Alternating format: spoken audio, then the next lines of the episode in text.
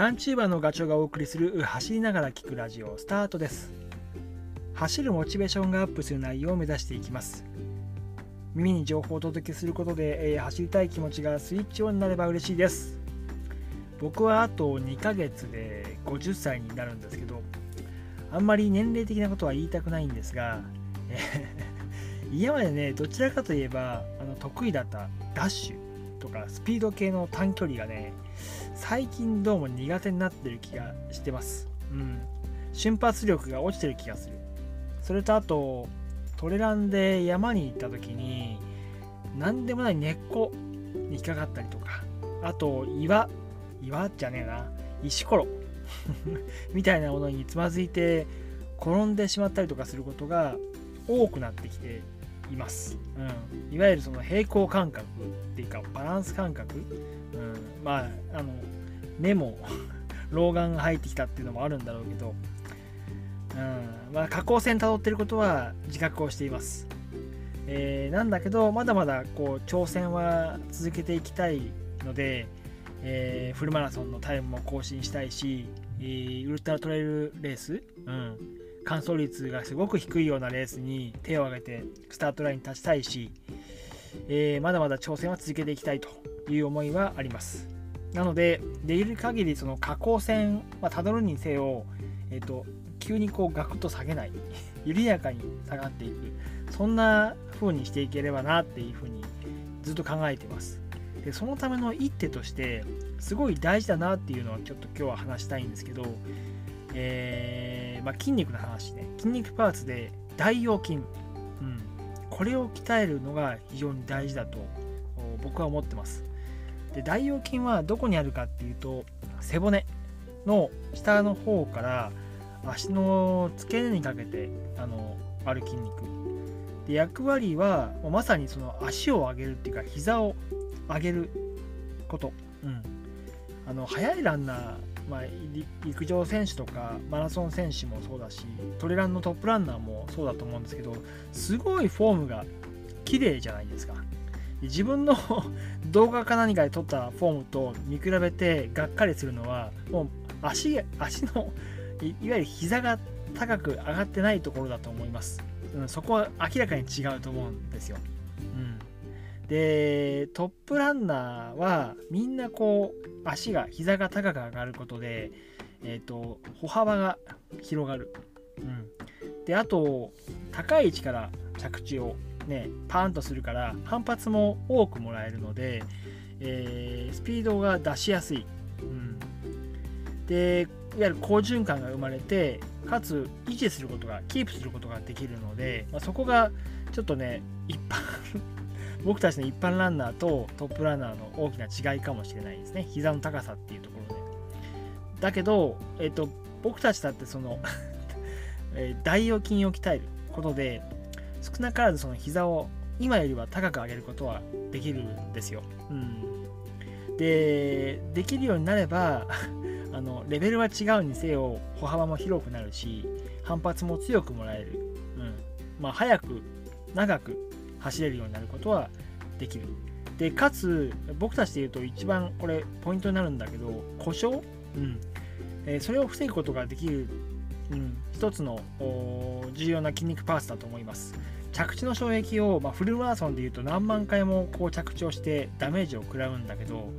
えー、大腰筋が強ければその負担が軽減することができる、うん、足とか腰への負担が減らされますでフォームも結果良くなるんで、えー、いわゆる疲労も一つのふくらはぎとかね、えー、ハムストリングとかに集中することなく、えー、分散することができる。故に長く速く走る、うん、それをこう、えーと、支えて支えてくれる筋肉が、えー、大腰筋じゃないかって僕は思っています。で大腰筋ってあの上半身と下半身をつなぐっていうインナーマッスルの位置づけでもあるんですよ。うん、なので、えそこを鍛えておくことで本当にこう全身を使ったランニングっていうことができるようになります。うん、でかつ、えーと、普段の生活なんかでもいい姿勢を、えー、形作る時には使うしあとぽっこりお腹にしないためにも大腰筋を鍛えておくと効果がある。でかつ何高齢になるともっともっと年を取った時に、うん、足を引きずるように歩く姿 想像がつくと思うんだけどそれもやっぱり大腰筋が弱まってしまうからそうなってしまうと。なので、えー、そこ大腰筋を鍛えることは非常に大事、うん、なんだけど、えーとまあ、筋肉って えー、40歳を過ぎると1年ごとに1%ずつその筋肉の量って減っていくんですよ。うん、なので、えー、減っていくのはしょうがないんだけど、えっ、ー、と、うん、年を重ねれば重ねるほど筋肉トレーニングをして、えー、減少量を少しでも抑えるっていうことは必要です。うんまあ、特に大腰筋は 抑えた方がいいと思うんだよね。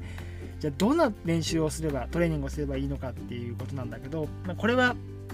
えーと、ジムなんかに行けば、まあ、専用のマシンがあったりとか YouTube なんかで調べてみてもいろんなあの筋肉トレーニングメニューはあるんだけどもう少し手軽に、えー、やれることっていうことで言うと、まあ、これ参考までに聞いてほしいんだけど、まあ、階段をおすすめしたいと思います。うん。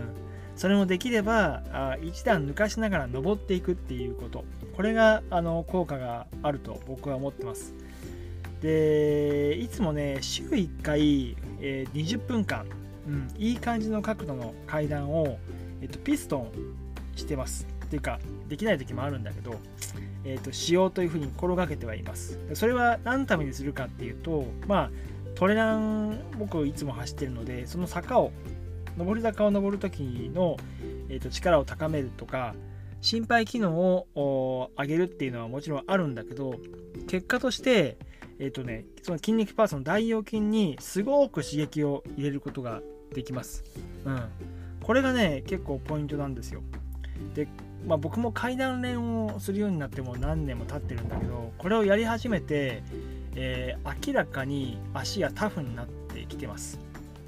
まあ、分かりやすく言ってフルマラソンの後半、そこで、えー、足がなんだ動かなくなるっていうか、つってしまったりとか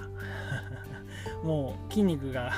あの終わってしまうと。足が終わってしまうってことは少なくなってきがきた気がします。まだまだ鍛えなきゃいけないんだけどね。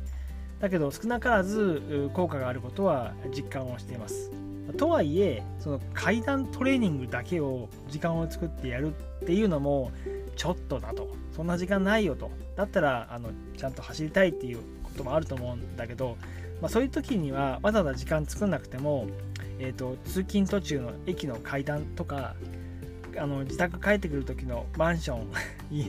えー、階段登っていくとかね休みの日に近所のか、えーと、神社かお寺とかそういったところの階段を使ってみるっていうのも、えー、良いとは思います。であとランニングする時も、えーまあ、普段こう何練習してジョグして、えーと何キロか走った後にできれば最後に流し